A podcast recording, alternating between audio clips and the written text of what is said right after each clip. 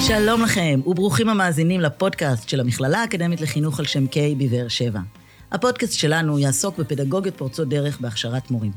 נשוחח, נלמד ונאזין למומחים ואורחים שפיתחו תוכניות פדגוגיות ייחודיות חדשניות, המייצרות תהליכי הכשרה המותאמים לעולם המחר, לדור המורים והתלמידים החדש ולמגמות העתיד. נאחל לכם האזנה נעימה והתבוננות מחודשת על הזמן והמרחב בכיתה, בבית הספר ובעולם החינוך כולו.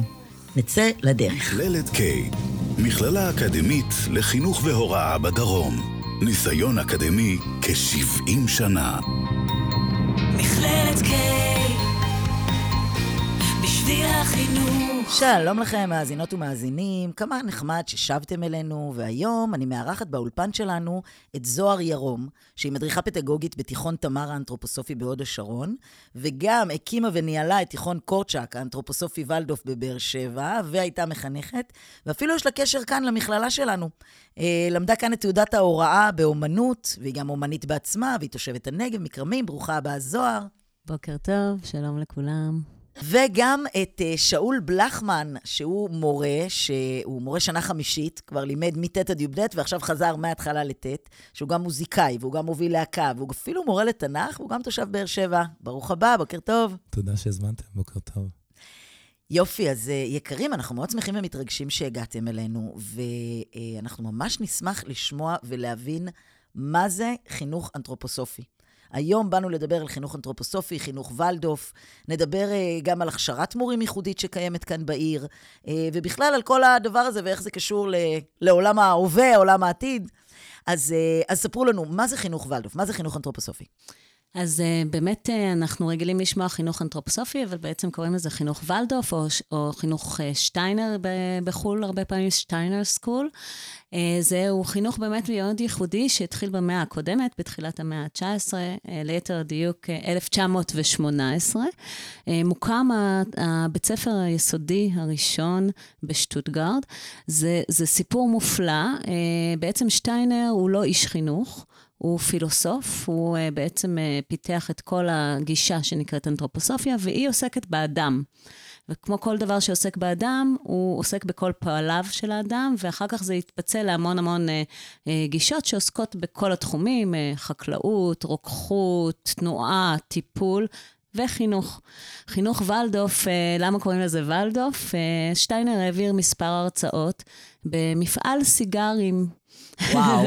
כן, של ה, בעצם של אייל האון, ולדוף, אה, שיש לו גם את ולדוף אוסטוריה וגם את הסלט המפורסם, כן, אנחנו קשורים לסלט, מי ששאל את עצמו. גדול, גדול. אה, ובעצם הפועלים אה, ניגשו לשטיינר וביקשו משהו דומה לילדים שלהם. ואז שטיינר התגייס, ומי היה מאמין, כל מי שמכשיר מורים, בקיץ אחד, יולי-אוגוסט, הוא הכשיר את כל המורים לבית ספר יסודי מלא, א' עד ח'. וואו, וואו, ממש אה, פורץ דרך גם בהכשרת מורים. משוגע, משוגע לגמרי. אה, שבעצם רוב ההכשרה בכלל לא עסקה אה, בדידקטיקה, היא עסקה בעצם באיזושהי התכנסות, הבנה פנימית של אותו מורה, מה הוא בא לתת לאותם ילדים. וגם הגישה היא כזו. ומאותה שנה היה בעצם את הבית ספר הראשון. החינוך הזה הוא באמת פורץ דרך, והוא אחד ה, אה, אחת הגישות החינוכיות שגדלה, אני חושבת, בצורה הכי, הכי גדולה בעולם. אה, יש מעט מאוד ארצות בעולם שאין בהם חינוך אה, ולדוף.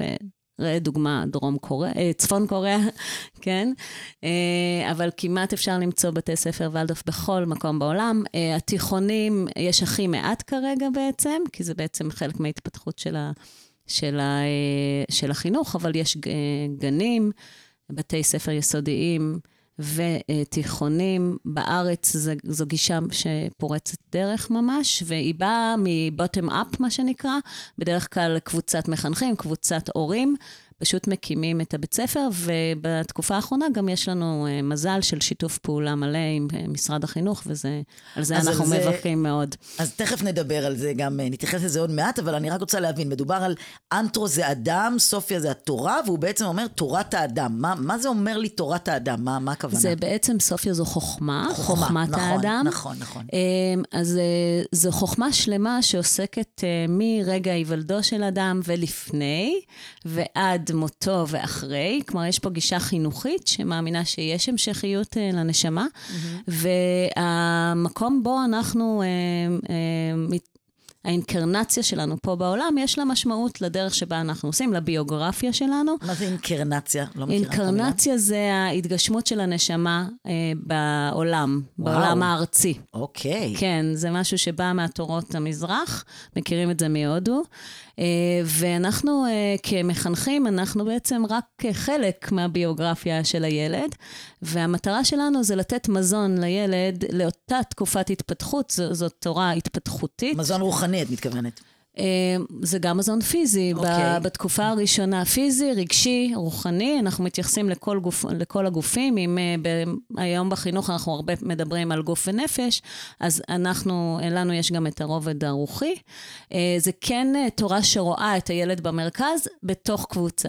כלומר, חלק מהיכולות של האדם לממש את עצמו בעולם, זה בא על ידי קהילה, על ידי האנשים שסביבו, אז זה לא נפרד.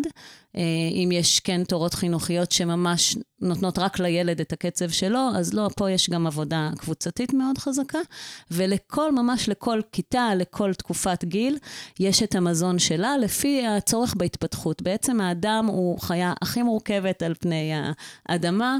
אה, יש, אנחנו מאמינים שלוקח לנו 21 שנים אה, כדי להפוך להיות אדם שלם, כל אחד קצת עם הקצב שלו, ובעצם כל ה-21 שנים הראשונות שלנו הם התפתחות. אה, התפתחות... אה, התגבשות והתפתחות. התפתחות והתגבשות, שגם קשה להגיד שזה רק 21 שנים, כי אני בת 45 ואנחנו כל הזמן בתהליך התפתחות. זה נראה לי אה, שותף לכל התיאוריות אה, נכון. החינוכיות, כן? נכון, אנחנו מקבלים את הילדים עד גיל 18-19, וואו. אה, בתיכון בעצם. אה, ו, וגם לתיכון, אה, אם אנחנו בנקודת מבט של התיכון, יש את, ה, את המטרות שלו, את המזון שהנערים והנערות זקוקים לו. אם אנחנו יכולים לחלק את זה בצורה סכמטית טיפה, אז בעצם אנחנו רואים את ההתפתחות שלנו הביוגרפית בשביונים. זה דרך אגב עד סוף החיים, יש גם פסיכולוגיה אנתרופוסופית שנקראת אה, ייעוץ ביוגרפי, ו, ושם אה, ממש ממשיכים כל החיים לעשות את הבדיקה של המזון הזה, מה, מה עכשיו אה, נדרש ממני כדי להפוך להיות אדם יותר שלם ולהכיר את עצמי. Uh, המטרה של החינוך זה בעצם כן לתת את כל הכלים לילד להיות אדם שלם, לחנך אותו באהבה, ובסופו של דבר שיהיה לו חירות בעולם. שתהיה לו היכולת להבחין uh, מי הוא, מה היכולות, החוזקות, החולשות שלו, mm-hmm. ואיפה הוא יכול להביא את עצמו לידי ביטוי בעולם הזה בצורה חופשית. מה ש... כמו שאנחנו יודעים שהעולם היום, יש הרבה כוחות שפועלים עלינו, שיכולים להסיט אותנו מהחיבור לעצמנו. זה גם חלק מהיכולות שרואים בבוגרי ולדוף, עשו מחקרים על זה, mm-hmm. וגם יש באמת הרבה חברות אה, שמחפשות דווקא את בוגרי הוולדוף בזכות היכולות האלה, שאחת מהן זה באמת היכולת להכיר את עצמך ולפתח איזשהו עמוד שדרה שיש בו כוחות. תגידי לנו עוד רגע משפט על שלושת השביעונים. אז באמת, בתוך החינוך עצמו יש לנו שלושה שביונים. אחד זה מרגע הלידה עד גיל שבע, שזה שביון שמתאפיין בעיקר אה, בהתפתחות פיזית מאוד מלאה. בעצם ילד בגיל שבע יכול לעשות כל דבר פיזית. כמעט כמו אתלט בעצם, והאתלט רק שיפר את היכולות האלה. אז שם אנחנו אה, פועלים הרבה מאוד על היכולות הפיזיים, על תחושת בית, בעצם המהות שמלווה אותנו זה הטוב. אנחנו רוצים להביא את, ה, את העולם כעולם טוב לילד עד הגיל הזה. אה, לכן הבת, הגנים שלנו, הם תמיד מרגישים כמו בית, האור מאוד נעים. יש וילונות, יש מטבח, יש ריח של בישול. הילדים עסוקים במשחק של, המבו... של להיות מבוגרים. לבשל, לנקות, לשחק. Uh, המשחק עצמו הוא uh, פתוח כמה שיותר לדמיון, אנחנו לא רוצים לסגור את הילד לפעולות מאוד ספציפיות עם מטרה אחת, אלא לאפשר לדמיון להמשיך ולהתפתח שם. אנחנו עובדים המון עם סיפורים. פחות בהוראות, ואפילו היציאה לחצר היא דרך שיר ומשחק, ללכת לשטוף ידיים. אה, יש הרבה יראה בחינוך הזה, אה, קבלת הטוב, הודיה, לכן אה, אפשר לראות... יראה? מה זה אומר יראה? יראה מהמקום של קדושה. יראת okay. כן. כבוד בעצם. יראת כבוד, אפשר לומר. טקס שהוא ככה, נגיד להדליק נר, זה רגע כזה. זה... יש בו קדושה, והילדים אה, לומדים לכבד את זה. Mm. שיש דברים שמכבדים. אה, פנייה למבוגר, כאילו דברים שהם ככה, היום באמת אה, עובדים על זה קצת יותר קשה. מעניין מאוד מאוד, אוקיי, אז, אז אה, תמשיכי יהיה, לשביונים. תהיה ברכה לפני האוכל בגן, mm-hmm. זה ממשיך אחר כך גם ב, ביסודי ובתיכון באופן מסוים, ואיזושהי כניסה לריטואלים, אם אנחנו uh, הרבה פעמים היום בגנים uh, מעוררים את החשיבה של הילד, uh, אז באנתרופוסופיה אנחנו רגע רוצים להשאיר אותו בעולם החלום. כי העולם החלום הזה גם משאיר איזשהו חיבור לאחדות, למקום הטוב הזה, שאנחנו מאמינים שזה המקום שממנו באנו, אה, ולאט לאט להתעורר אל העולם ליכולות שגם מאפשרות כמובן את הרגש והחשיבה בשלב מאוחר יותר. לכן גם העלייה לכיתה א' היא רק בגיל שבע. בחינוך, ולדוף. בשונה מהמערכת הקונבנציונלית שעולים בשש, אז כאן עולים בשבע. ולפעמים חמש נקודה שמונה. כן. כן. אה, ואז מתחילים לדבר על בשלות, לא בשלות, אז גם פה יש בשלות פיזית שאנחנו יכולים לראות אותה בעלייה לכיתה א', שזה בדרך כלל הצמיחה של שיני, השיניים הקבועות, אה, התחלפות שיני החלב. אה, הגפיים יש להם איזשהו אורך אה, ואיזושהי יציבה. אפילו לעלות מדרגה רגל-רגל, אפשר לראות בזה איזושהי בשלות ש, שאפשר לזהות בסוף כיתה א', וזה כמובן בא גם עם בשלות רגשית, mm-hmm. להתמודד עם הבית ספר. שוויון שני. שוויון שני זה היסודי, מה שמאפיין את השוויון השני זה היופי בעולם, הפליאה. ואנחנו בעצם, אה, בגלל זה הרבה פעמים טועים אה, שבתי ספר ולדוף הם אה, בתי ספר לאומנות. כי באמת בשוויון השני אנחנו משתמשים בכל אמצעי אומנותי שמביא את היופי והפליאה לילד ללימוד. אפילו מתמטיקה מלמדים דרך יופי. דרך מנדלות, דרך אה, משחקים שיש בהם חזרתיות, או ריתמוס, או סדרות, אה, ואפשר למצוא המון יופי שם. אה, דרך אה, באמת האומנות החזותית, דרך תיאטרון, דרך מוזיקה, דרך פליאה מהטבע. יש אה, דגש על יציאה קבועה לטיולים, להליכה פשוט בטבע, לראייה של זריחה ושקיעה, אנחנו יודעים שזה אחד, אחד הדברים הכי מעוררי ההשראה. Mm-hmm. וכמובן, עבודה על ההיפרדות של הילד מהתחלת עצמאות. אנחנו רואים בגיל תשע איזושהי היפרדות של הילד. אנחנו קוראים לזה היציאה מגן עדן. אה, ו, וחברות, כלומר עבודה על אה, עבודת אה, צוות, על חברים, על שיח, על דיאלוג. אז אלה, זה בגדול המזון שהיסודי נותן ל, לילדים. אמ, בהקשר הזה תמיד הם מתווכחים למה נותנים זמן לילדים ללמוד לקרוא ולכתוב באנתרופוסופי יותר מבמקומות אחרים. אצלנו, אם ילד בכיתה ב' עוד לא קורא קורא וכותב באופן שוטף, זה לא נורא, מחכים ככה עד סוף ג' כדי להתחיל עם כל האבחונים והכל. אה, ובאמת הסיבה היא שזה הכתיבה והקריאה, גם אם אנחנו רואים את זה, יש איזושהי הגבלה בין התפתחות האדם להתפתחות של האנושות בוולדוף, אנחנו רואים ממש קשר לזה, וגם אה, בעצם תקופות התרבות שאנחנו מלמדים, שזה אולי, אתם יכולים, אפשר לקרוא לזה גם היסטוריה, אבל זה מאוד, אה, מאוד אה, משולב עם כל התחומי לימוד אצלנו, אז הן מקבילות גם להתפתחות הילד. לדוגמה, בכיתה ה' אנחנו נלמד את יוון, בכיתה ז' את ימי הביניים והרנסאנס. אה, וכי אנחנו מאמינים שיש משהו, יש איזשהו מזון בתקופות תרבות האלה שמתאימים, אה, שמתאים, המזון הזה מתאים ל...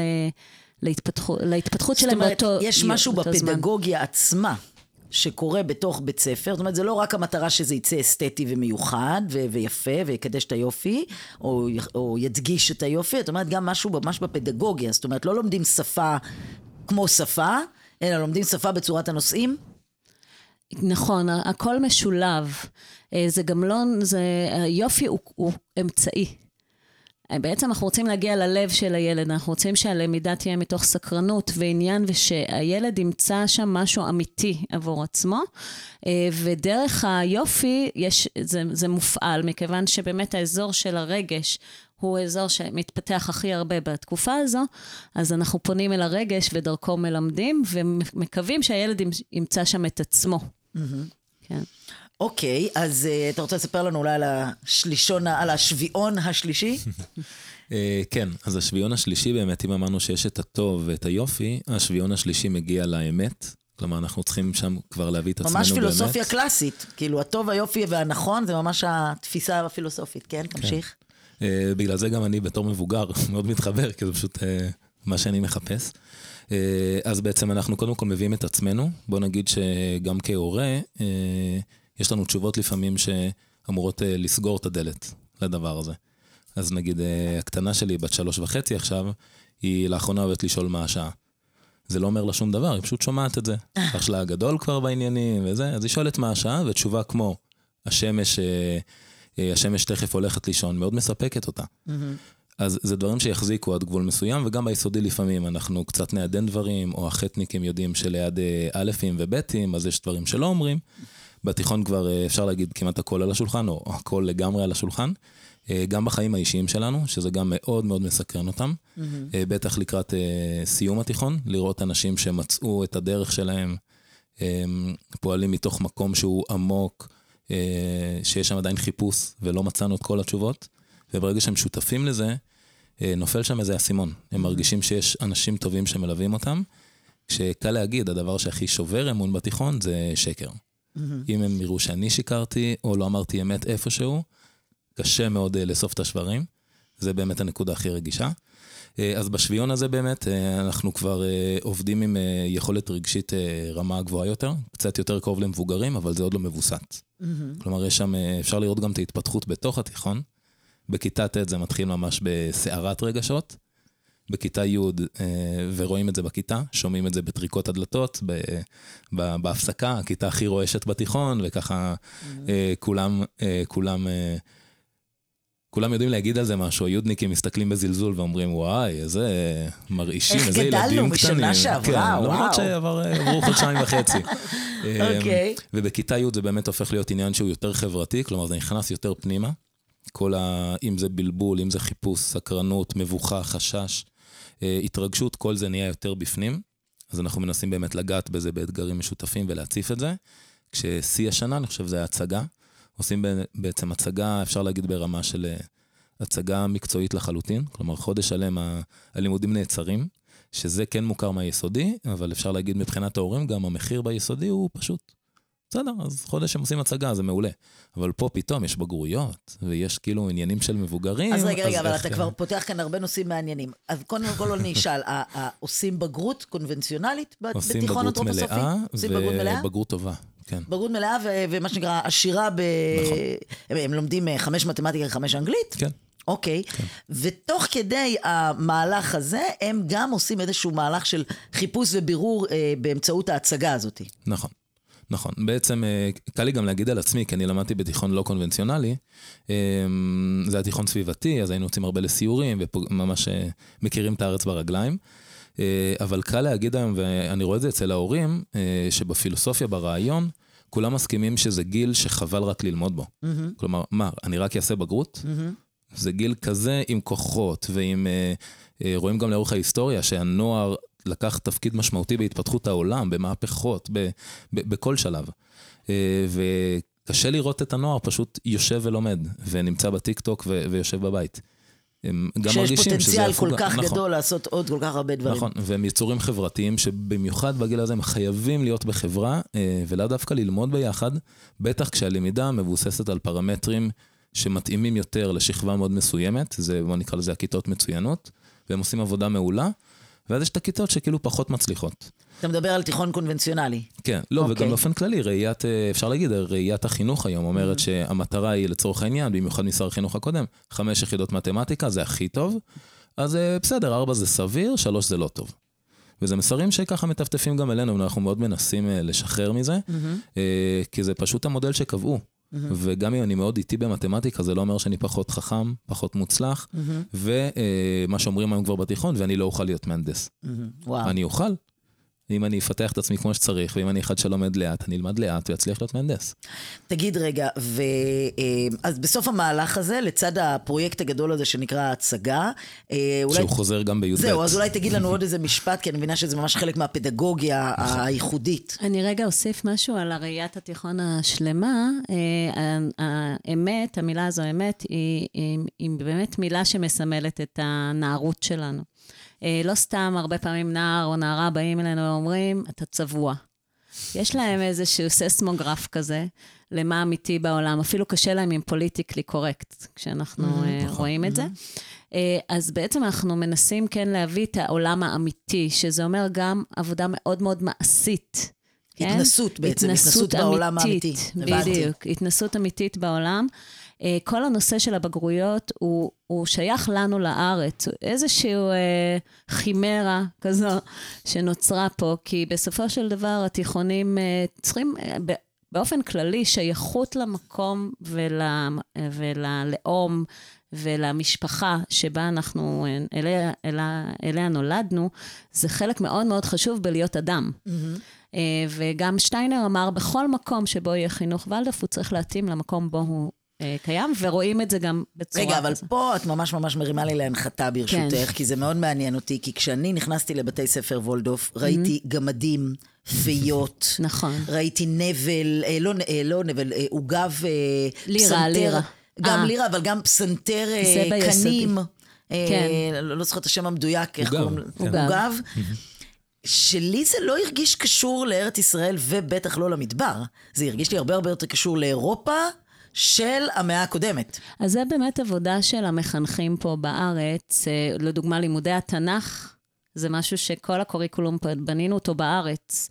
אה, אז אה, זאת עבודה של המחנכים פה בארץ. תמיד אפשר ללכת ולקבל השראה ממקום, מגרמניה, או אה, מאנגליה, יש גם הכשרות, ו- או מארצות הברית. והשאלה איך אתה עושה את האדפטציה למה שאתה יכול להביא כאן.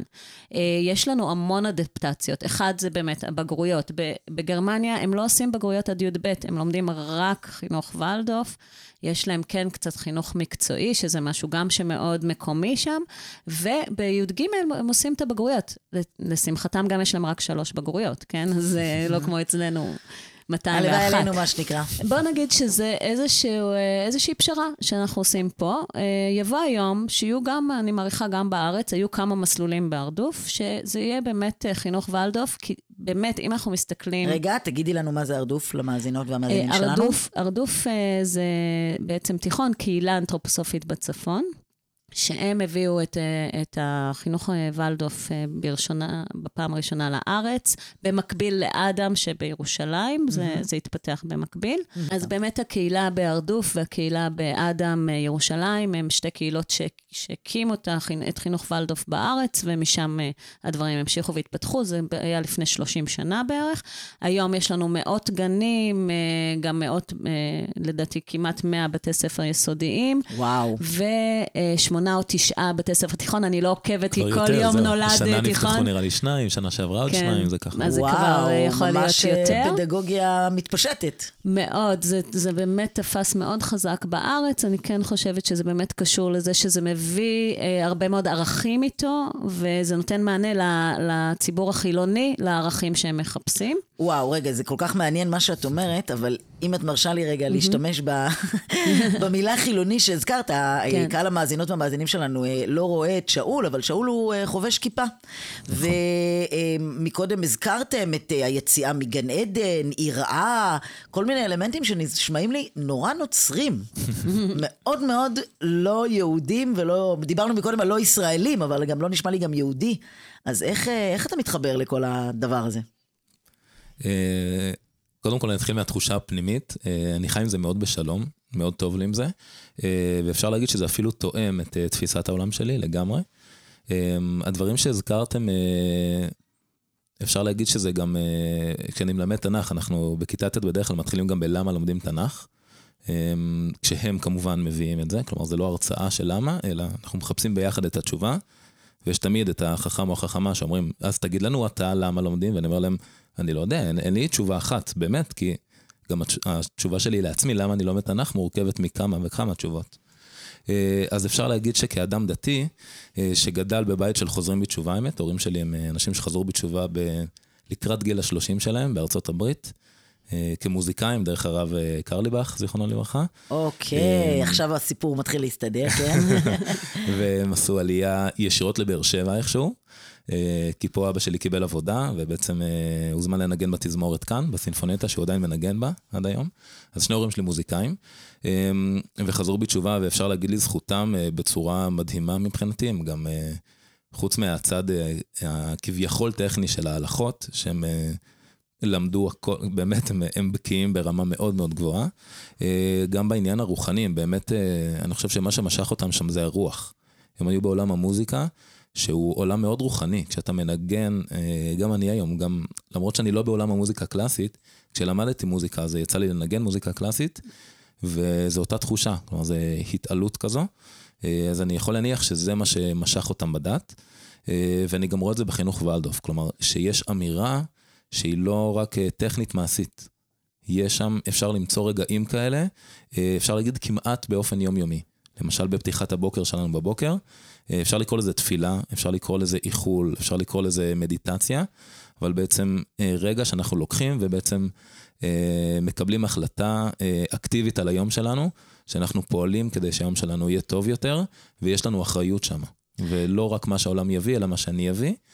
אה, אז אפשר להגיד שבדת, אה, בעצם דרך, ה- מה שאתה אומר, דרך החיבור הרוחני, אני פשוט יודעת שגם יש מין אה, אה, תת... אה, תת התפתחות כזאת לאנתרופוסופי, שנקרא אנתרופודוסי. נכון. זאת אומרת שיש כאילו איזשהו חיבור מאוד מאוד מעניין בין התפיסה, לפחות לטעמי המאוד לא ישראלית ומאוד לא יהודית הזאתי, אבל בעצם, כמו שאתה אומר, דרך החיבור לרוח, כן. דרך החיבור כאילו לאותם רגעים, אז פתאום כבר יש את האדפטציה הזאתי. נכון, שה...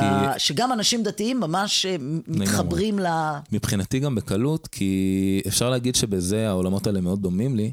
אה, בחינוך יש אה, אמירה של החינוך הוא אחד השלבים בדרך, וגם הבנה התפתחותית, אם זה אה, בגיל הזה לומדים מקרא, בגיל הזה לומדים תלמוד, בגיל הזה לומדים תנ"ך, הלכות, כל הדבר הזה. אה, יש לנו גם ביהדות את הבין 80 לגבורות, כלומר יש את התפיסה ההתפתחותית שבאמת כל גיל מביא את, ה, מביא את האיכות שלו איתה, אה, וגם בזה שהחינוך עצמו הוא עולם תוכן שלא מנותק מהחיים המבוגרים. אפשר להגיד שיש כל מיני תפיסות שאומרת, שאומרות ביסודי, בתיכון, בגנים, אנחנו יוצרים משהו, כי זה מתאים לזה, ואז יוצאים לעולם מבוגרים. לצורך העניין, ואני אומר את זה כאחד שלא מכיר יותר מדי את החינוך הדמוקרטי, אז אני מניח אה, שלצורך העניין, אם בתיכון היו להם בחירות מסוימות, הם הולכים להגיע לצבא וזה יהיה אחרת לגמרי. הם יגיעו לעבודה וזה לא יהיה דמוקרטי. הם יקימו בית שאני יכול להניח, לא תהיה בו דמוקרטיה מלאה לילדים. כלומר, יש בזה משהו שבעיניי אה, הוא רלוונטי לשלב מסוים, כשאפשר להגיד גם בחוויה הדתית שלי וגם באנתרופוסופיה, יש משהו הוליסטי עם העולם שבו אני חי.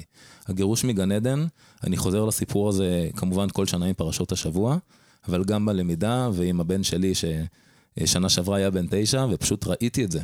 ראיתי שיש שלב, כמו התפתחות העולם, התפתחות האנושות, גם אצלנו.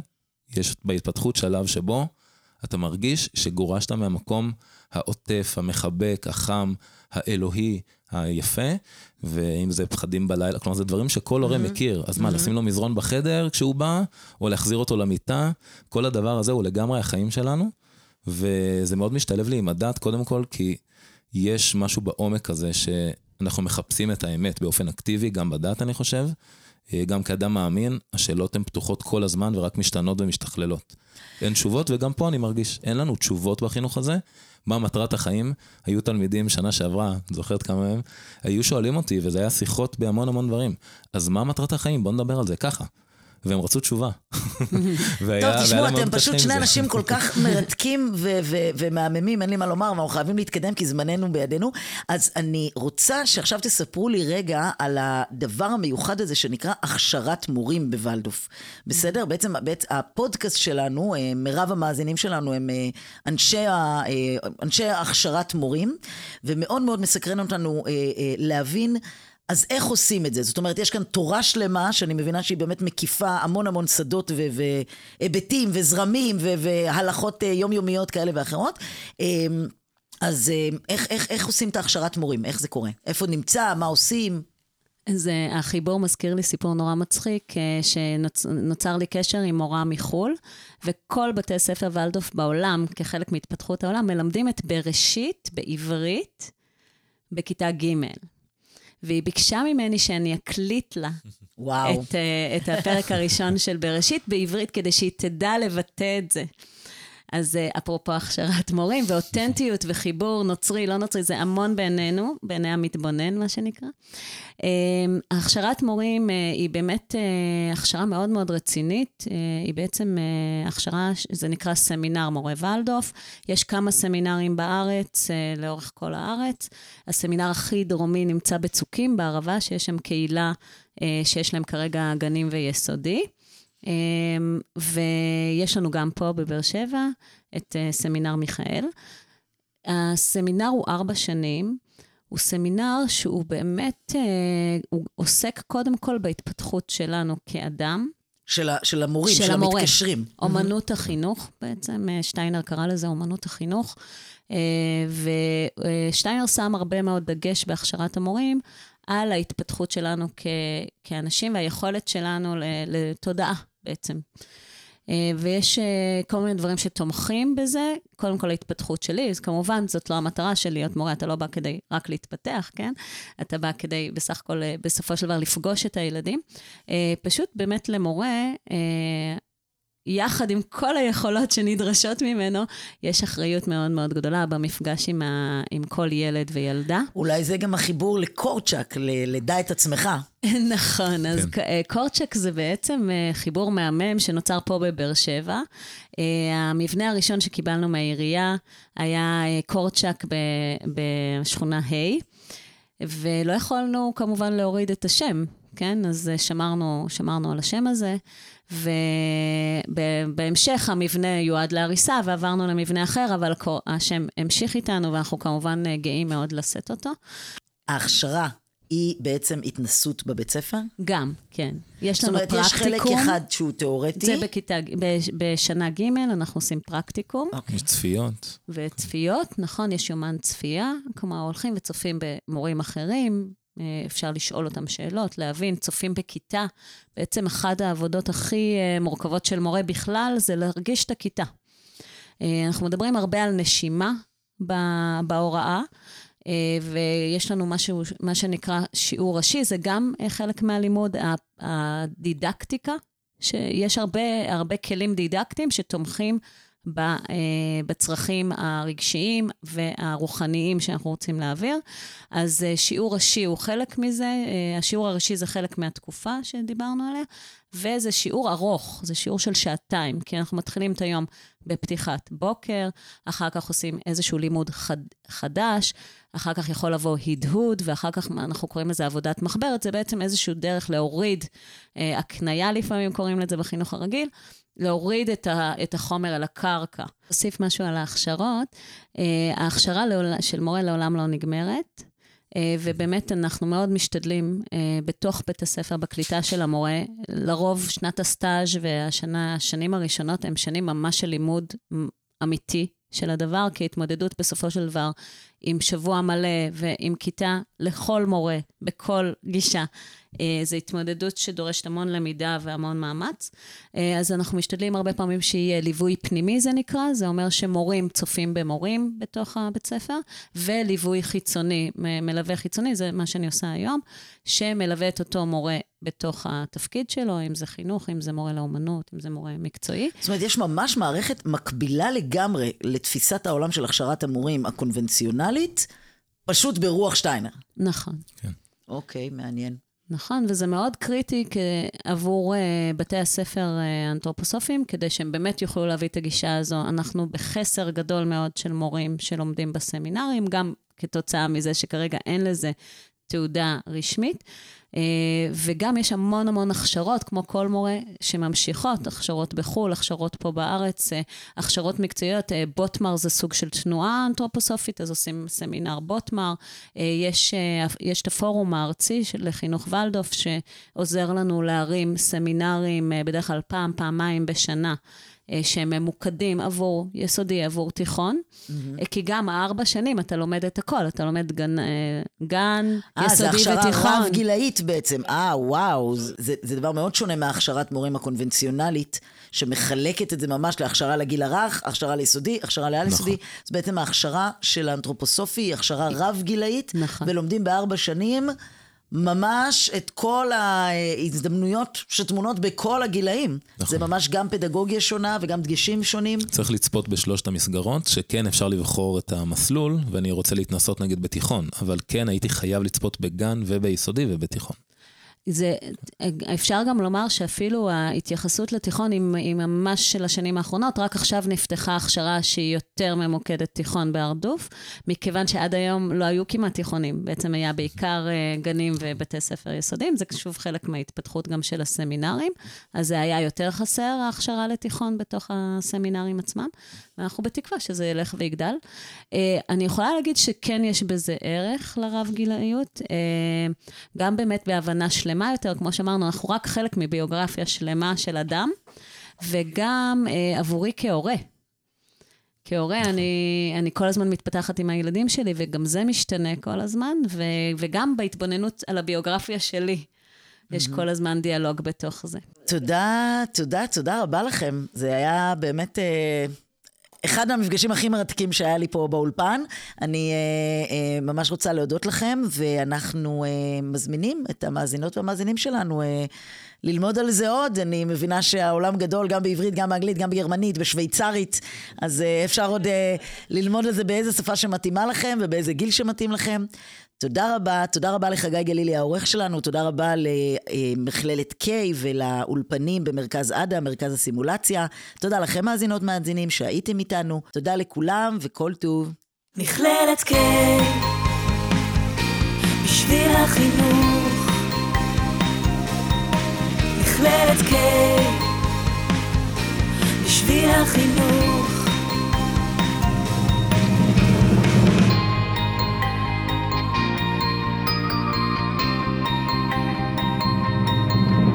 ממשלת קיי בשביל החינוך.